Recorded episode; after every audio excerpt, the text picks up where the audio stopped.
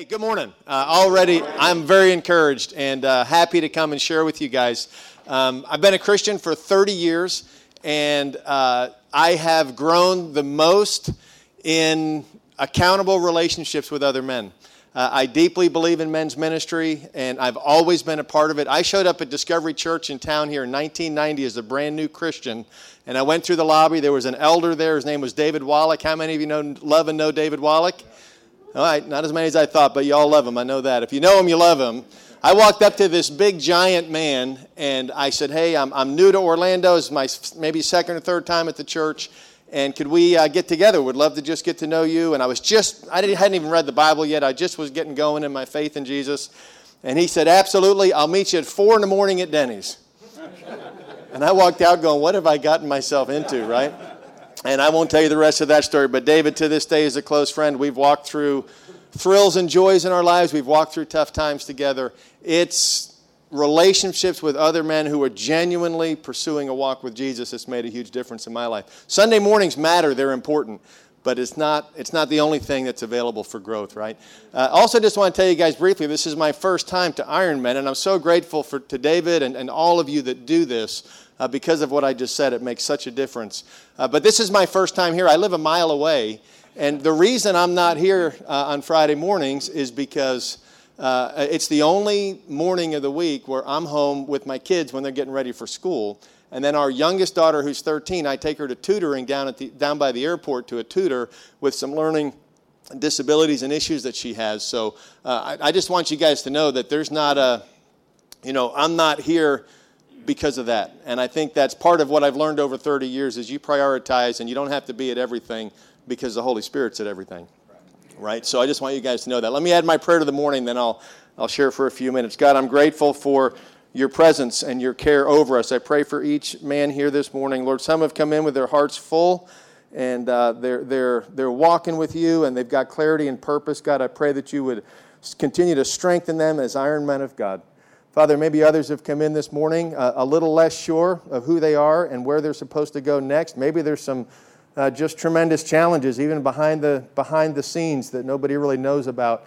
And they're wrestling and they're just talking to you about it. I pray they'd be encouraged this morning. Pray that they'd see your purposes more clearly, that they'd see your kingdom more clearly. Father, may each and every one of us rise up to the image of who you've made us as redeemed men in Christ. And I pray that in Christ's name.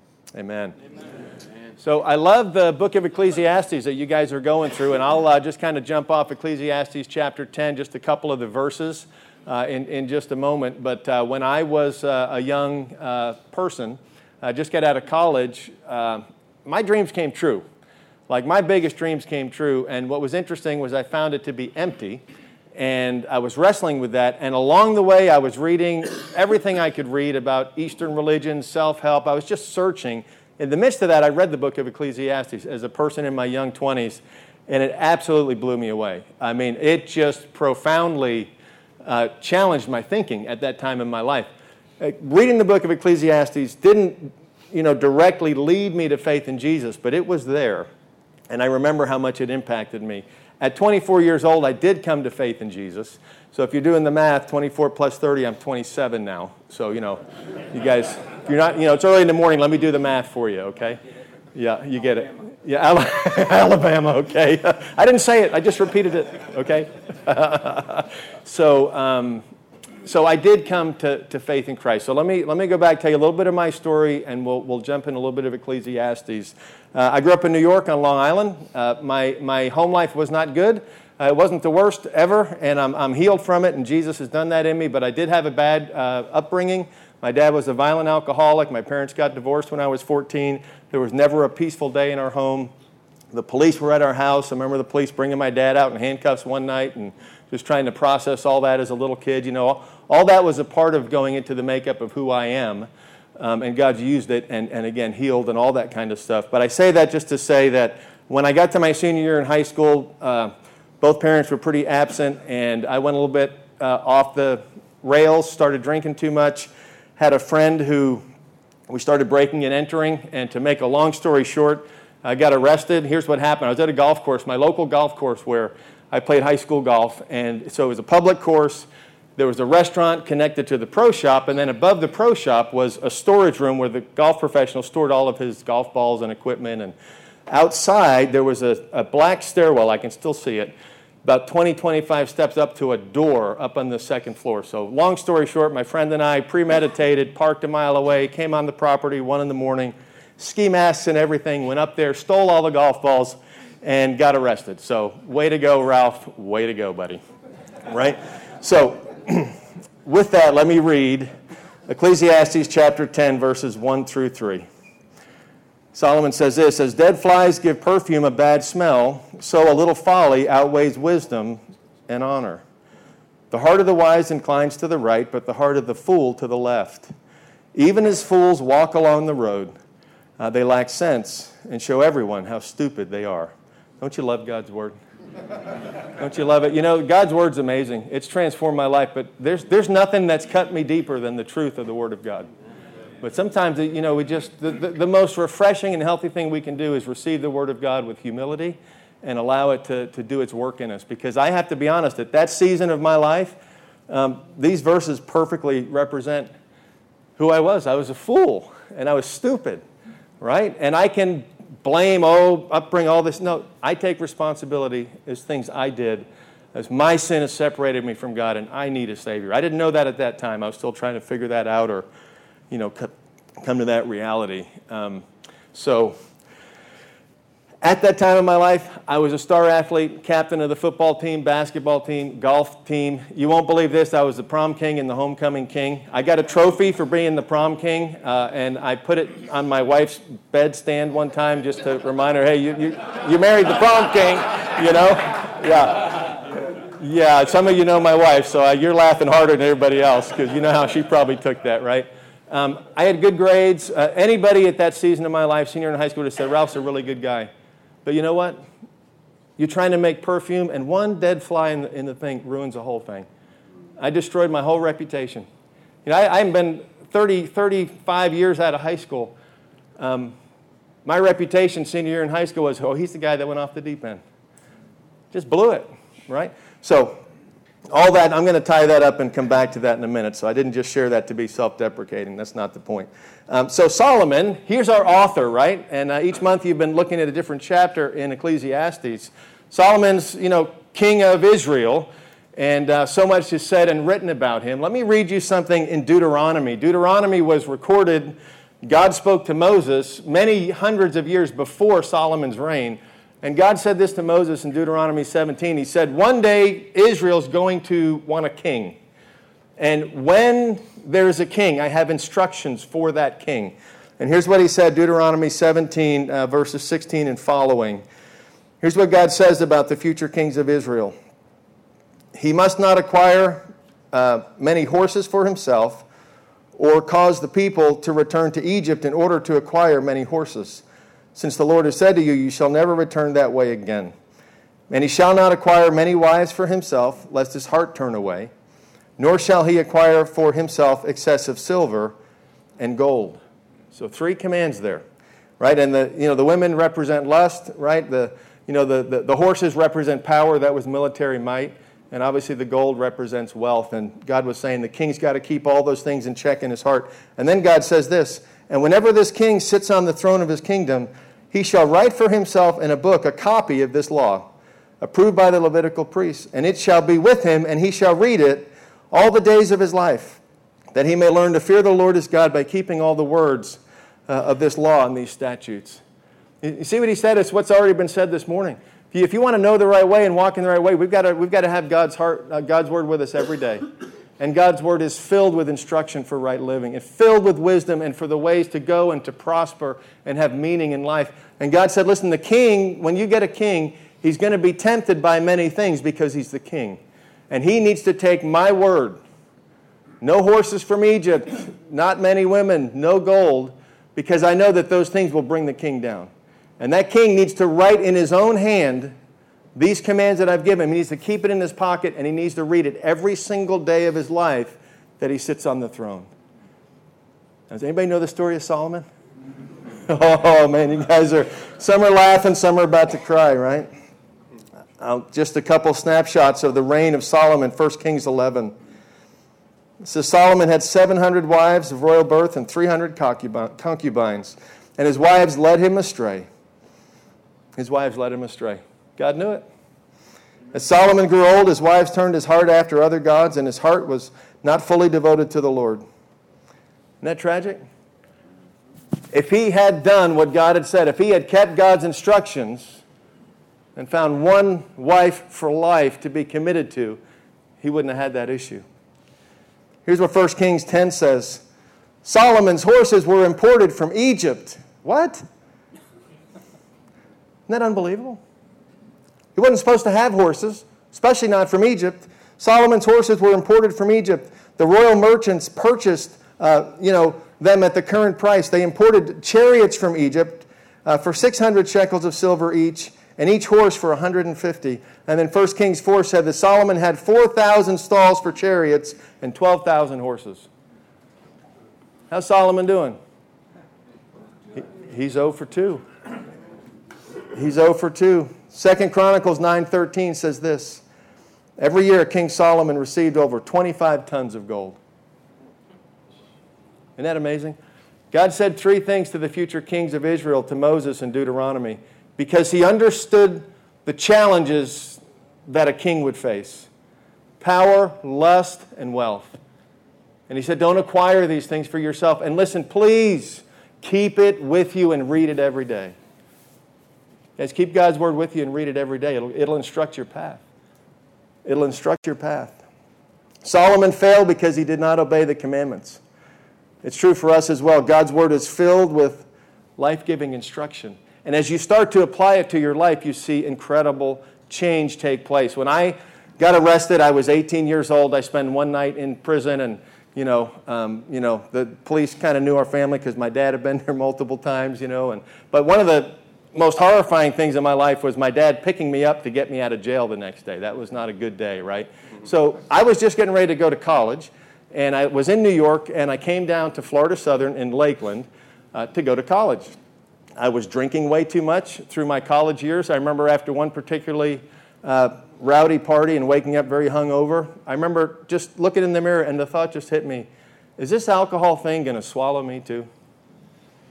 I just had the most sobering and, and a little bit of fear went into me. I was like, I'm drinking too much, and I see what it's done to my dad. Is this gonna? Is this my thing too?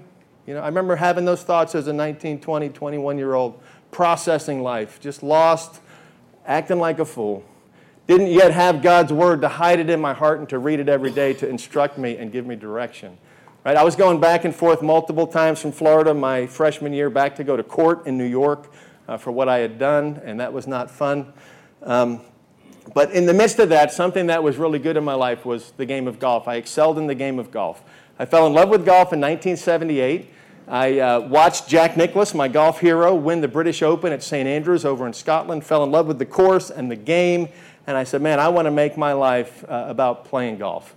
And uh, so I pursued that, and just to just to just go through this really quick, um, you know, I, I, played well. I, I, got to got through my college uh, career, and I won a national championship called the United States Public Links Championship. Got me an invitation to play in the Masters. Uh, I was a low amateur at the Masters. That was a thrill. I played Augusta National 28 times. So if you're not a golfer, you don't care, and if you are a golfer, you go, "Ooh, that's pretty cool, right?" Has anybody been to Augusta? Who's who's been there? It's it's one of the few places you see on TV that when you get there, it's more spectacular. Like it doesn't let you down. It's amazing. Uh, I got in the first tee, and this is 30 years ago, so you guys understand. Um, but I played with two of the top 10 players in the world in the first practice round on Monday morning. I played with Ray Floyd and Andy Bean, right? So if you know golf, you know these are superstars. And I'm a 24 year old kid, and I'm scared out of my mind. And there's 2,000 people around the first hole watching what they think are the best 90 players in the world, right? So I tee my ball up, and my hand is shaking, and there's 2,000 people watching me. Ray Floyd's there, Andy Bean is there, Andy Bean walks over to me. He's big, six foot four, big deep voice. He says, Ralph, you look kind of nervous. I was like, Andy, you're a genius, man. How'd you figure that out, you know? And he said, here's what you do, Ralph. Just relax your shoulders and just swing as hard as you can. He said, that's all you have to do. You'll do great. Oh, it's good advice. So I get up and I relaxed my shoulders, swung as hard as I could. I'm left-handed, by the way, so I swung as hard as I could, and I topped it. Now, if you don't know golf, that means I rolled it on the ground. And I'm not exaggerating. 2,000 people are there to see the best 90 golfers in the world, and I topped it. But I didn't just top it, I hit it off the heel and it shot into the crowd. It was like a pinball machine bouncing off people's legs, right? I got 2,000 people to say the same thing at the same time. Ooh. right? And I was scared out of my mind. But I, I, this is, the point is not to tell all those stories, but just to say that was a thrill. I ended up being the low amateur at the Masters, uh, which, was a, which was an honor and a thrill. And I look back at that and I'm grateful that that happened. Uh, I went from there. Uh, I got an invitation to play in the Colonial Invitational. I met Ben Hogan there. Again, if you're a golfer, you understand what that means. And uh, from there, I went to play in a World Amateur event at none other than the old course of St. Andrews, which in 1978 I had watched that course and I'd always dreamed and wrote down goals I'm going to play there someday. And I didn't win it, but I played well enough to be in an award ceremony on the steps of the Royal and Ancient. And, and I'm saying this just to say, like, when I say my dreams were coming true, my dreams were coming true. I finished off that summer by representing the United States in the Walker Cup, uh, uh, which is, uh, you know, uh, United States against uh, Great Britain and Ireland. Phil Mickelson was my teammate. Uh, we're both left-handed, so they thought it'd be fun to put us together. Again, if you don't know golf, Phil Mickelson's a decent golfer, right? And so I played a lot of golf with Phil Mickelson at that time in my life. We were two lefties, amateur world. We got paired everywhere we went, and so we were partners. So we did alternate shot. So I'd hit the tee shot in the woods. He'd go find it, hit it on the green. I'd miss the putt. He'd get mad at me. That's kind of how it went, right? Um, but I had these amazing experiences. Uh, I finished that experience, and um, I turned professional. And a sponsor signed a contract, gave me $140,000, bought me a brand new car. And my part of the deal was I had to travel the world and play golf pretty good deal, right? Not bad for a kid from Long Island, all that stuff, right? So here's why I tell you that whole story. September 1989, I'm in New York getting ready to drive down here to Florida to start my professional career with more money than I thought I'd ever see in the bank with a really nice new car. And I sat up on my left elbow, 7:30 in the morning, looked at my clock, and I thought, "Man, I'm so empty." I had a hole in my stomach like the size of the Grand Canyon, and I recognized even at 24 years old, I got a big problem because my wildest fantasies and dreams have come true and I'm not happy. So happiness doesn't rest in circumstances. Where, do, where am I going to find it? I read the book of Ecclesiastes in that season of my life and it just blew me away. The clarity and the profound reality of what that book had to say. I called a friend when I got to Florida, was a Christian, always witnessed to me in college. I always made fun of him. Um, but he was the guy I called. So if you're, if you're a follower of Jesus and you witness to people, don't, don't ever think you're not planting seeds because this guy witnessed to me uh, for four years in college. I'd make fun of him. I'd come in hungover to lunch on Sunday. He would come in with the church crowd with his jacket and tie. He'd just come in from church. I'd make fun of him behind his back. But he was the guy I called. Told him what was going on in my life. He started talking to me about Jesus. I said, Well, show me more. He showed me Jesus in the Old Testament. I gave my life to Christ. Um, and things started to change. Slowly but unmistakably, the Holy Spirit, through the Word of God, started to change who I was. And I'm not the same person that I was before. I've got a contentment and a peace and a sense of authority about my life that would never have been possible outside of Christ. Um, and, and again, that's why I love men's ministry because when I was broken and hurting and so filled with myself and my own thought and how great I thought I was, and I showed up at church and David Wallach just lovingly just put his arm around me and for years met with me and other men as well. And I just started to see what a godly man looks like. That's why I love what you guys are doing here. You know, the teaching's good. You remember some, forget others, but you'll remember the, the men that, have, that God's used to impact your life, right? So, um, just moving, moving forward, um, I'm, I'm a new Christian and I'm starting my golf career. And uh, I, I missed uh, the PGA, getting on the PGA Tour uh, that year. By the way, uh, in nine years of playing professional golf, I was called the leading money spender on tour. So that was my claim to fame, okay? Uh, the other guys were always glad I was there because it meant there was more money for them, right? So I went to Asia. I played 11 countries in 12 weeks. It was the Asian tour, 11 national, really fun, uh, 11 different national opens. And, uh, but I made a commitment to myself. There were 40 other Americans that went over, and I made a commitment. I said, you know what, I'm not going to go out with these guys. I'm not going to go do the things they might do out. You know, you could imagine what might go on. I'm just going to, I'm going to do my golf, and I'm going to stay in my hotel. And I had two companions for three months in Asia. I had the Word of God and I had the Holy Spirit. And He transformed me. Transformed me. I was over there for three months and I just fell so in love with God's Word I couldn't read enough of it. David, you're joking around about, uh, you know, reading the book of Genesis in one sitting. I would read Genesis, get up and get something to drink, sit down and read Exodus. I love God's Word. I would read it all day long. I was in Hong Kong. It was the 11th week of 12 weeks. I did not play well. I missed most of the cuts. I was really discouraged. And I made the cut in Hong Kong, which means I played Thursday, Friday, and I was in the top 60, which meant I was going to get paid on Sunday, something, which I needed to get paid, you know, so I was happy I made the cut. But it was really difficult. I was young, halfway around the world. I'm new to my faith in Jesus. And we would go from the city, get on a bus, and the players would take the bus out to the golf course. And on that bus, I prayed a prayer. I said, God, I'm so discouraged. I'm halfway around the world. I've made a commitment to follow Jesus, and things aren't going at all the way I thought they were supposed to go. And, and I'm really discouraged. I just need something good to happen today. And of course, in my mind, I was thinking I'd love to make a hole in one on the fifth hole because if you made a hole in one, you won a Jaguar. You know, it was one of those things, you know. So, so I get to the course and, uh, you know, I warm up, I get, you know, locker room, I go down to the driving range, and I'm right next to this, this golfer from Spain. His name was Severiano Ballesteros. If you, don't, if you know golf, you know that name. If you don't know golf, he was the Tiger Woods of that day. The most dynamic and exciting. You'd rather watch him walk through the parking lot than watch other guys play golf. This guy was, you couldn't take your eyes off him. He was an incredible golfer. I hit balls right next to him. Me and Seve warming up together. It's like, man, it's so cool. Thousand people behind us because they wanted to see me warm up, I think. right? Right? So I go to the first tee, and Seve's in the group behind me, which, you know, so I'm going to play the one group in front of him. So those thousand people are now all around the first tee waiting for Seve. I hit my drive, my playing partner hits, and off we go. And this one American guy in this crowd of a thousand people pops out of the crowd and starts following my group. So I'm thinking, oh, he just wants to get out in front, get better view of Seve, and he follows us to the first green. He follows us on the second hole. Third hole, we hit our tee shots. He's still following us. 999 people back here following Seve. One American guy following my group. So I walk along the gallery ropes and I just kidded with him. I said, hey, you're missing all the action. The good guys are behind us. He just stopped. He looked me right in the eye. He didn't smile. He said, son, let me tell you something. He said, I'm a missionary from New Jersey. And uh, he said, tomorrow I'm taking Bibles to mainland China. Um, he said, but I love golf, so I came out today to, to watch the tournament. And he said, When I saw you on the driving range warming up, the Spirit of God told me to pray for you. He said, I want you to know I'm going to walk with your group all day and I'm praying for you all day. That's amazing. Like that happened in my life. Like I'm a brand new believer committed to Jesus. I pray that prayer on the bus. It's amazing. I was at a PGA Tour event later uh, that year or maybe the next year, and they have a Bible study every week. I thought that'd be a fun story to tell. I told that story, and one of my friends, who I won't tell you his name, um, when I told that story, he said, Well, I know why the guy wanted to pray for you. He said, When he saw your swing on the range, he knew you were going to need help, right? So, so that's the kind of stuff that was happening. I, I played on a lot of small tours, um, and I'm growing with Jesus, and I'm walking with other men. Doug Weaver was a man that, that mentored me. And I don't have time to tell all these stories. I wish I did because God, through other godly men, uh, has shaped my walk with Jesus. They've helped me to see who I am in Christ. Um, and, and if I can impart anything to all of you, it would be to give you a crystal clear picture of who you are in Jesus.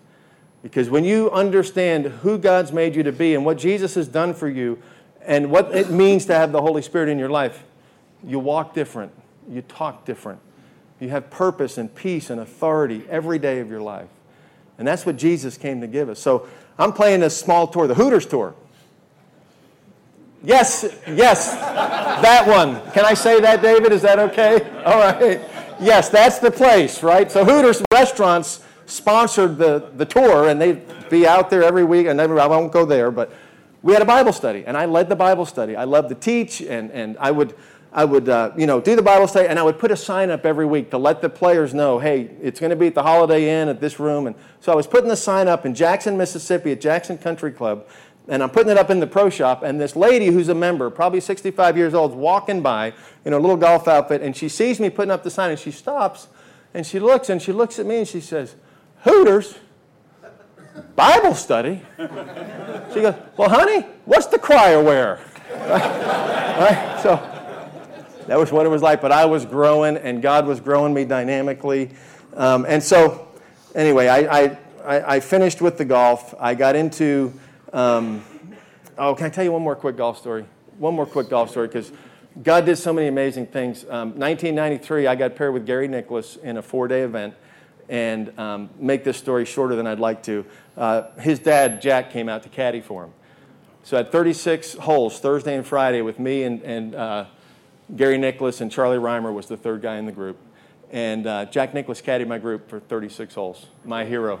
here he was, and I'm a believer, and I'm growing in my faith, and this was amazing. And, and so, um, well, I just won't tell you all the stories. It was incredible. I got to talk with him all the way around. 13th hole, I, I hit my second shot into the greenside bunker in the sand, and then I hit it out of the sand. And the way it works is your caddy rakes the sand print, the footprints and all. So my caddy's raking the sand, and I'm up at the green, and I pick my ball up, and your ball's always got grass stains, and so your caddy will clean it. But my caddy's in the bunker, so I'm going to clean it my pocket, which is kind of what you do.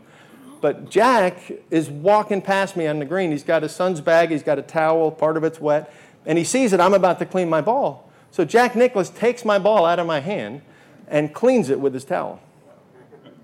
And then he looks at me, and I must have been drooling because I was like, you know, because I'm thinking like Jack Nicklaus is cleaning my ball. You know, this is not right, right? And so he winked at me. He must have been like, hey, Ralph, you're drooling a little bit. You know, he winked at me and he handed me the ball and he took three steps. And I really did this. I can't believe I did it. But I looked at it and I said, hey. And he turned around. I said, you missed a spot. And I threw it to him. And as I threw it to him, I was like, what am I doing? You know? But the, the point of that story is to say that God spoke to me really profoundly because I called all my friends and said, man, I just spent two days with Jack Nicklaus. This was amazing. And here's the thing like when you have a caddy, you know, they assist you around the golf course. The golf course we played, by the way, was the golf course that Jack Nicklaus designed. So we knew every inch of the course, and he was caddying for. And I just got this little kind of aha moment where, you know what, Ralph, as a young believer, you're, you're studying my word, you're trying to understand what it means to have a Holy Spirit in your life. Understand, the Holy Spirit's not your assistant in life. But there was an analogy there for the, me as I was growing and understanding what it meant to have the Holy Spirit in my life, that the Holy Spirit comes alongside to assist you. And you know what? He's designed the course. And he knows more about life than you're ever going to accumulate in a thousand lifetimes. And all you have to do is trust him and walk with him, and he'll show you the way to go. And then the other thing you have as a golfer is your yardage book. And God was speaking to me in that season of my life. He's like, Ralph, you got the two things you need. You got the yardage book, which is the Word of God, and you've got the Holy Spirit, which is not a caddy, but in, in, in the analogy, He's right there with you to assist you, and He knows the right way to go. Right, so this was how I was growing dynamically, and I'm going to go on too long. I'm going to I'm going to figure out how to tie this up pretty quick here. I went into ministry uh, after nine years of spending too much money playing golf, and God completely transformed me. And um, so I've been in ministry in parachurch and churches. I lived in China for four years. I, I can't tell you those stories, but I'll tell you this living with Jesus, if you allow it to be, is the adventure of a lifetime. Amen. When you say yes to Jesus, the hair will blow back. You'll be out in the front of the boat just like a puppy dog at Christmas or whatever. I mean, it's just like there's nothing like following Jesus. We lived in China for four years. We were ready to live and die in China. We had no exit strategy to come back. Um, I was teaching golf in Beijing, and uh, the place where I was teaching, I taught with a Chinese company for four years. It had gone really well. In September 2013, the owner came to me and said, We're selling the driving range. Your last lesson is November 30th. I don't have a plan B and Jim was a big part of this uh, back when I went to China. Um, and I should have been freaked out, but I've been walking with Jesus long enough. I wasn't. I was at peace. I went. I did my due diligence. I started going other places, looking for another place to teach. Nothing was working out. And uh, three weeks after that, I got an email from a guy named Don Cousins, lead pastor at Discovery Church, who I didn't know. I had been in a meeting or two with Don, but I didn't know him. He had come to Discovery after I had left Orlando. And he said, Hey, can we get on the phone? Long story short, he said, Here's the deal. The opening for the central campus pastor of Discovery Church here in Orlando has come open. He said, Everybody's telling me that uh, I should offer you the job. So here's the deal. If you're willing to come back from China, um, you know, we're offering you the job. We're not even going to post a job, it's yours. And it starts December 1st. it's amazing. I, I could stand here for way longer than you guys want to sit and tell you these stories. God's faithful. And living with Jesus is the adventure of a lifetime. And I got to do this really quick. I want to honor the time. Here's the last thing I'm going to say. Uh, I told you the story about getting arrested. Um, my high school golf coach at that time was an anchor in my life. He wasn't a Christian, but he was a godly man. You know what I mean? And matter of fact, when I got arrested, he called my house that next day and he said, Ralph, I want you to understand something. Sometimes uh, you can hate the sin and love the sinner. And he said, I don't like what you did, but I love you, and I'm going to walk with you, and I'm going to get you through this. And he, not my dad, but he stood beside me, my coach, Tony Gamboli. When I came, came to faith in Jesus, I prayed for Tony Gamboli for 12 years. And I got to lead him to faith in Jesus. Can't tell you the story, it was amazing. But I tell you that to tell my last really quick story. he ran a golf fundraising event uh, for high school kids in New York, 250 people in my hometown every year. And after he got saved, he called me. He said, Ralph, uh, you need to come up and you need to tell everybody at the event about Jesus. And you got to understand, like this isn't a Christian event. This is like beer and hot dogs at 7:30 in the morning, double shotgun, dinner at seven at night, you know, that kind of thing. It's like, Coach, are you sure? He said, Yeah. So I went up again. Long story, short, Ralph, short. Um, yeah, yeah, right. I, I, get there and um, I'm really nervous. And so just before I'm going to talk, this is my hometown. Come back to my hometown and tell people about Jesus, how much I've changed. And uh, I walk outside about 50 yards away from the banquet hall, and it's dark, and I'm standing there in the building silhouetted, and I'm praying. I said, God, is there anything else you want me to share other than what I've got prepared? And I'm just praying. And I just pray this prayer. I do this. I said, God, is there anything you want to say to me? And in my spirit, I felt like God said, Yeah, there's something I want to say to you. Here we got to understand. I'm looking at the building, and it hits me. This is the place where I got arrested 23 years earlier. It's the same spot. I'm standing there looking at that black staircase that I had walked up and stolen all those golf balls in my hometown. It's happening right there. And I felt like God said, Yeah, Ralph, I got something to say to you. He said, In this place where you had your greatest moral failure, in this place where you lied and you stole and you cheated, I have brought you back to share about my grace in your life. And I'll tell you what, guys, those things change you, transforms you. Transforms you. And I walked in there and I told people about Jesus and what a difference he's made in my life. Uh, and so, so all that to say and to, to wrap it up, I really appreciate uh, the time. You know, what, what's my conclusion? It's the same as Solomon. And uh, you guys will get to this maybe in two months, but here's Ecclesiastes 12 13. Fear God and keep his commandments, for this is the whole duty of man. My, my, my advice to you is humble yourself before God and make it a point to understand who you are according to what God's word says is true about you. When you come to faith in Jesus, you're a new person. You've got a purpose and a destiny and a strength, and God intends for His glory to shine through your life. Men, we need you in Windermere and Ocoee and Winter Garden and beyond, wherever you are. We need you. God's got it covered, but He invites us to be part of the story. Our families need us, our communities need us, our workplace needs us, and it needs us to be Jesus with skin on. And when you get an image of who you are in Him, the whole ball game changes. Somewhere in the midst of my story, from a night in prison to the Masters to falling on my knees to invite Jesus into my life, somewhere between there and here, transformation. Transformation, right? So I encourage you guys, if you know Jesus, man, keep walking. If you're hiding something, find some, some safe man to talk to about it. Because the, the burden that was lifted off my shoulders that night, God knew I was carrying that shame. For all those years, I was carrying that shame. And God said, You don't have to carry it anymore. Tonight, it's done. And He just gave me a way to put an exclamation point and say, It's done. Guys, if you're carrying something, find somebody safe. Make peace with it. Confess it to God. Get it behind you. Leave it. You don't have to pick it up again. If you're here and you're not yet a follower of Jesus, I hope this has encouraged you to pursue what it means to receive a God who loves you. You have sinned, it does separate you. You do have a problem, but Jesus is your answer. You come to faith in Him. So I'm going to stop before I start preaching. David, thank you so much.